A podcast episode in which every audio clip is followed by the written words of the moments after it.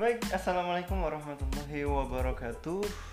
Kembali lagi bersama saya di podcast kali ini.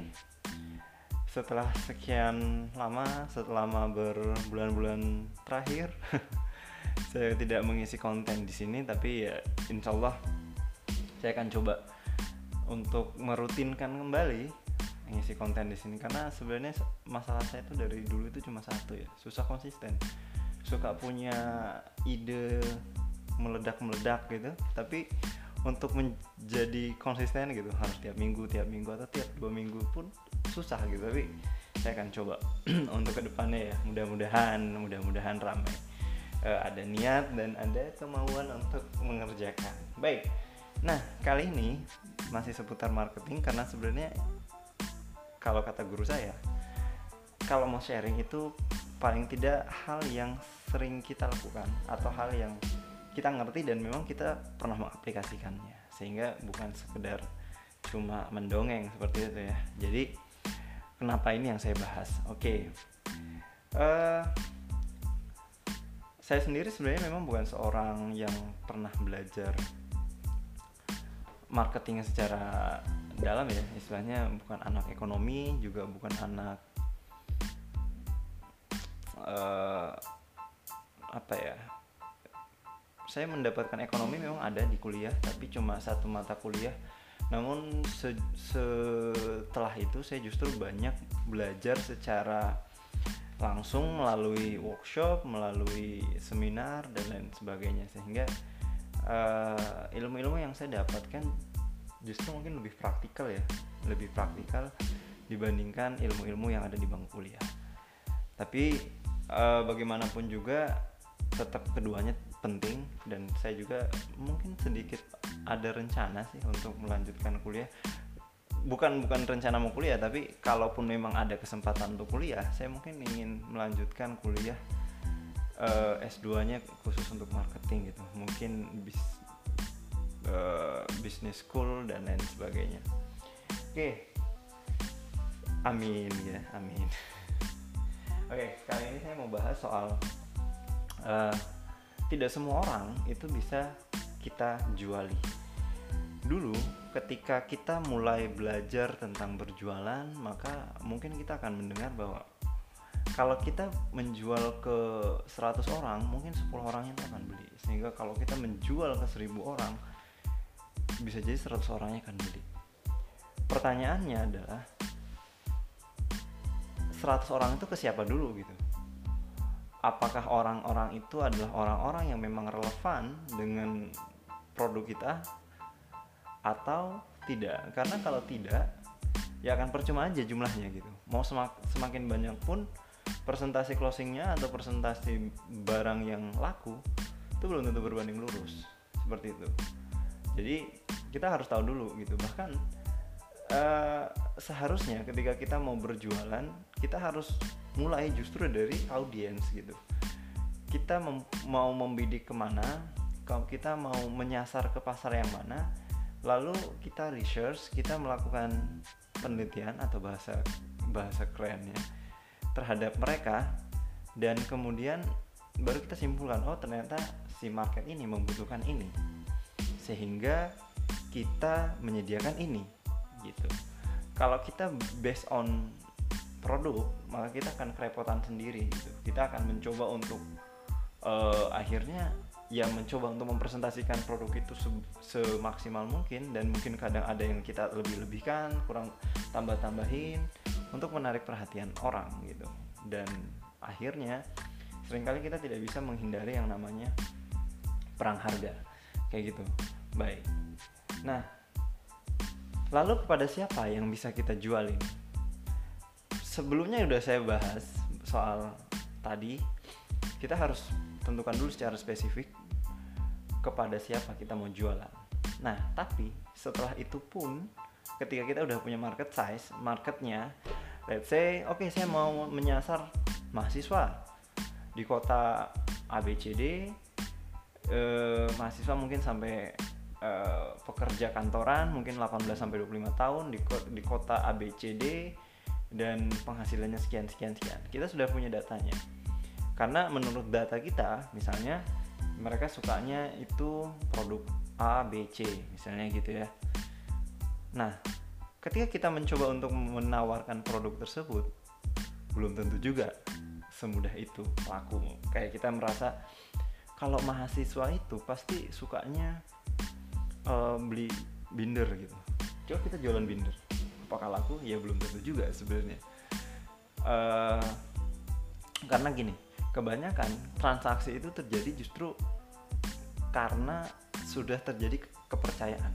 Sudah terjadi uh, kepercayaan di antara penjual dan pembeli. Bahkan ada yang bilang begini ketika saya menjual buku misalnya seharga 200 ribu maka yang terjadi sebenarnya bukan saya memberikan buku dan saya mendapatkan uang dari konsumen saya senilai 200 ribu tapi saya berhasil mentransferkan kepercayaan dan customer ber, apa mau membeli kepercayaan saya itu senilai 200 ribu. Jadi sebenarnya ini adalah transaksi kepercayaan kayak gitu. Karena kalau mereka tidak percaya mereka nggak akan beli. Contoh ketika anda tidak merasa motor Mio itu bagus anda nggak akan beli kan gitu. Anda pasti percaya dulu ini cocok untuk anda pakai sehari-hari ini cocok untuk keperluan anda atau ini cocok untuk kebutuhan anda dan lain sebagainya baru anda beli gitu. Jadi di situ ada kata kuncinya percaya.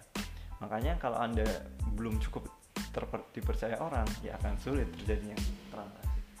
Nah bagaimana cara terjadinya transaksi? Pertama sebenarnya ini uh, sebuah gambaran yang sangat-sangat luas masih sangat luas tapi kita mencoba untuk membreakdown customer itu menjadi tiga kelompok.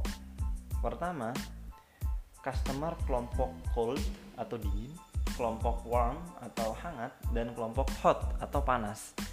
Jadi setiap temperatur ini bisa di, kadang mereka juga sebut sebagai uh, temperatur market temperatur gitu ya. Jadi intinya adalah semakin panas temperatur tersebut atau customer tersebut semakin panas maka peluang terjadinya penjualan itu semakin tinggi. Sebagai contoh contoh lagi ya. Uh, saya mau berjualan bakso. Saya mau jualan bakso. Uh, let's say mereknya bakso pade kumis gitu ya. Karena biasanya kan jualan bakso personalnya seperti itu.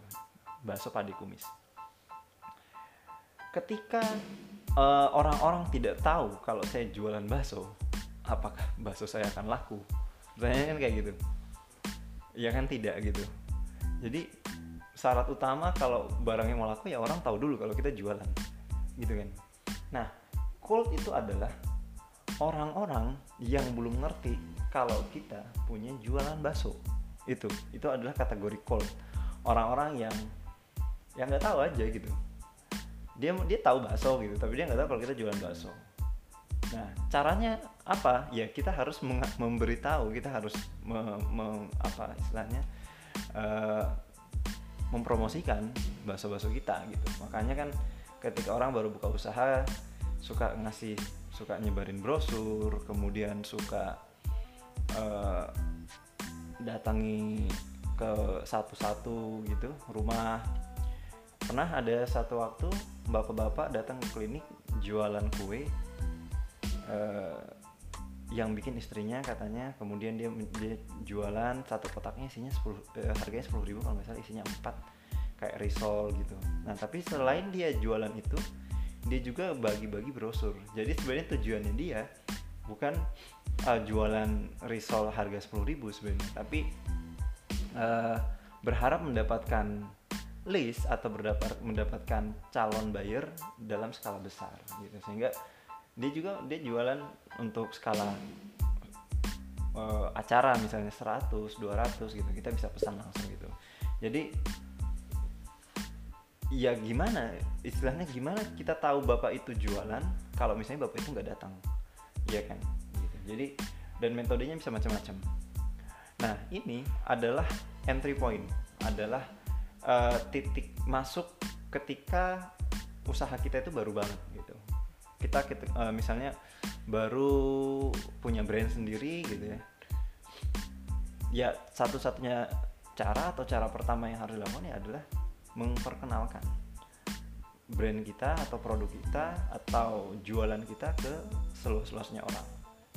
Kayak gitu. Di Facebook ada fiturnya bisa gunakan page pouch per engagement atau bisa juga gunakan reach atau gunakan awareness itu bebas. Atau bahkan juga gunakan uh, conversion tapi pakai video juga bebas. Intinya ketika kita menjalankan iklan atau membangun sebuah menjalankan sebuah kampanye yang kita kejar adalah menyasar orang sebanyak-banyaknya. Tentunya yang tertarik dengan bakso gitu. Gitu ya. Jadi cold itu adalah orang yang nggak ngerti. Jadi sasarannya adalah objection atau goal dari kampanye untuk menyasar segmentasi cold adalah dia berubah jadi warm. Okay. jadi dari cold jadi warm. Apa itu warm? Warm itu hangat. Secara bentuk atau secara isi orang-orang yang ada di dalam kategori warm ini dia udah ngerti gitu. Dia udah ngerti kalau kita punya jualan bakso dia udah ngerti mungkin isi apa kita jualan bakso apa aja dia udah ngerti kan sekarang macam-macam ya. Ada bakso kikil ada bakso tulang ada bakso uh, ceker misalnya kayak gitu. Dia ngerti misalnya kita punya punya jualan tersebut. Tapi masalahnya dia belum pernah transaksi sama kita. Sehingga ya tetap dia bukan customer kita gitu. Tapi semakin memudahkan gitu. Semakin memudahkan untuk terjadinya closing. Kenapa? Ya seperti yang tadi saya bilang dia udah bergeser nih. Dia udah mulai lihat oh ternyata baksonya seperti ini dari luar nih. Oh kayaknya rame ya. Oh kalau rame kalau rame kan biasanya orang berasumsi enak ya kayak gitu. Oh kayaknya ini perlu dicoba deh. Nah kayak gitu. Jadi uh, ketika orang udah masuk ke kondisi warm maka yang harus kita lakukan iklannya berubah lagi gitu. Iklannya udah lebih kepada menyajikan konten-konten kita aja gitu. Uh, spesifik gitu. Mungkin uh, bisa bikin konten-konten seperti fotonya itu seperti apa kemudian testimoni-testimoni orang yang sudah pernah makan itu seperti apa seperti itu. Sehingga membuat orang itu semakin bergairah semakin tertarik untuk mencoba sehingga dia langsung berubah atau bergeser uh, posisinya menjadi hot hot market. Nah hot market adalah orang yang pernah bertransaksi dengan bisnis kita. Atau yang darinya tadi warm uh, kategori kalau dia udah jadi hot apa? Dia udah pernah beli baksonya kita. Jadi kalau dia udah pernah beli baksonya kita maka secara tidak langsung dia udah masuk kategori hot. Nah hot ini adalah uh, ideal customernya kita yang seideal idealnya kenapa saya bilang kayak gitu karena menurut survei sendiri bahwa orang yang sudah pernah berhubungan dengan suatu bisnis, maksudnya misalnya membeli produk dari bisnis tersebut, maka dia akan semakin mudah menjual produk tersebut ke orang ke orang yang sama. Contoh saya pernah beli bakso ke bakso pada kumis. Kemudian saya mempunyai just kemudian di lain kesempatan saya mempunyai peluang yang lebih besar untuk balik lagi memakan bakso tersebut. Kayak gitu. Dengan syarat kontennya harus bagus. Kontennya harus enak. Dalam hal ini kalau misalnya jualannya bakso. Kayak gitu. Karena walaupun sekarang era udah sangat maju era digital sudah sangat berkembang misalnya kayak gitu. Tapi dan dengan segala gimmick yang bisa kita bikin kita bisa nambah-nambahin apa gitu kita bisa kasih topping macam-macam kita bisa ngasih bikin kontes yang makan bakso kita kasih voucher atau kasih apa pun hadiah apa pun biar rame. Tapi kalau konten kita tidak wow ya udah gitu. Karena orang kalau cari ke tempat makan tetap carinya yang enak kan gitu. Karena kepuasan itu ada pada makanan itu sendiri apa ada ketika kita bisa menikmatinya gitu. Percuma aja ketika dilihat enak tapi kita nggak bisa menikmati kita nggak nggak suka gitu. Jadi itu akan percuma. Nah sehingga ini yang harus kita tahu gitu. Kita harus tahu uh, audiens audiens kita itu sekarang udah ada di level mana. Atau kita harus punya data gitu. Level cold itu ada berapa banyak orang kemudian warm itu ada berapa banyak orang hot itu ada berapa banyak orang. Sehingga kita mengerti strategi marketing yang tepat untuk bisnis kita. Sebagai contoh klinik ini klinik uh, saya yang saya kelola ini ada di kota Tangerang. Maka ketika saya membuat sebuah uh, segmentasi audiens yang orang suka perawatan, perempuan, kemudian dan segala macam segala macamnya, saya ketemu data sebanyak satu juta orang. Nah, satu juta orang ini adalah cold, orang yang yang memang sesuai dengan target market kita, target market bisnis saya, tapi dia belum tentu kenal bisnis saya, gitu ya. Ini kategori cold, jadi dia sama sekali nggak tahu. Kemudian saya jalankan iklan dengan video di Facebook. Nah, Facebook itu mempunyai fitur dia bisa menyimpan data orang-orang yang menonton video kita mulai dari 10%, 3 detik bahkan, 3 detik pertama. Jadi kalau udah ada uh, video kita udah dinonton minimal 3 detik, dia udah bisa mengkategoriin apa mengumpulkan dalam satu tempat gitu. Tapi biasanya yang saya gunakan itu paling tidak uh, di angka 50% kalau misalnya videonya lebih dari 4 menit sehingga minimal dia udah nonton 2 menit. Atau 75% 95% dan 100% jadi kalau 100% artinya orang-orang yang benar-benar sudah menonton video kita secara utuh. Jadi kalau panjang videonya misalnya durasinya 4 menit 15 detik berarti dia udah nonton 4 menit 15 detik. Kalau misalnya 95% orang yang sudah menonton video kita 95% ya berarti 95% dari 4 menit 15 detik itu kira-kira berapa menit? Misalnya 4 menit. Nah berarti orang yang minimal nonton selama 4 menit dia masuk kategori itu. Nah kemudian saya pisahin. Berarti kan ini masuk kategori warm. Saya pisahin tuh. Nah dari data ini ya kan? Dari data ini kemudian saya jalankan iklan lagi yang berbeda tentu saja untuk menjaring mereka datang lagi gitu. Karena mereka sebelumnya sudah kenal bisnis saya sehingga ketika saya yang jalankan iklan lagi mereka sudah langsung tahu gitu. Oh ini yang kemarin yang saya lihat nih kayak gitu. Sehingga memang secara struktural kita harus bikin iklan itu yang berlapis gitu. Iklan itu justru jangan dibikin satu iklan untuk semua orang jangan gitu. Karena uh, setiap orang mempunyai uh, kebutuhan yang berbeda-beda gitu. Kita nggak mungkin menjual apa membuat iklan kepada orang yang belum pernah transaksi sama dengan orang yang sudah pernah melakukan transaksi yang besar. Beda gitu. Karena objeksinya beda. Kalau yang kalau orang yang pertama yang kita harapkan adalah yang penting kan dia coba dulu. Dia yang penting pernah transaksi dulu kepada bisnis kita. Tapi kalau yang ketiga dia udah pernah. Jadi kita nggak perlu meyakinkan dia. Kita nggak perlu membuat mereka percaya kan dia udah percaya. Selanjutnya tinggal kita bagaimana bisa menyediakan uh, produk yang bisa menyelesaikan masalahnya mereka. Nah jadi kurang lebih itu uh, itu dulu kali ini yang kita bahas bagaimana cara memisahkan memisahkan audiens audiens kita seperti itu. Jadi kenapa kita nggak bisa jual uh, produk kita ke semua orang? Ya karena memang tidak semua orang berada pada pada level tertentu untuk bisa membeli produk kita. Ya mungkin saja ketika kita membuat iklan full terjadi penjualan. Mungkin mungkin saja. Peluangnya tetap ada. Tapi apakah sebesar? Kan tidak karena ketika kita berbicara soal scaling atau memperbesar budget iklan, kemudian memperbesar amunisi promosi, tentu yang kita harapkan juga kan closingannya semakin naik, ya kan? Misalnya kita iklan di Facebook habisin 100 ribu dapat satu juta tentu kan kita berharap iklan 500 ribu dapatnya bisa 5 juta atau 10 juta kan gitu nah kita harus memulai apa me, syarat atau kunci utama biar iklan tersebut bisa sukses seperti itu ya mau tidak mau kita harus bisa mengenali customer kita.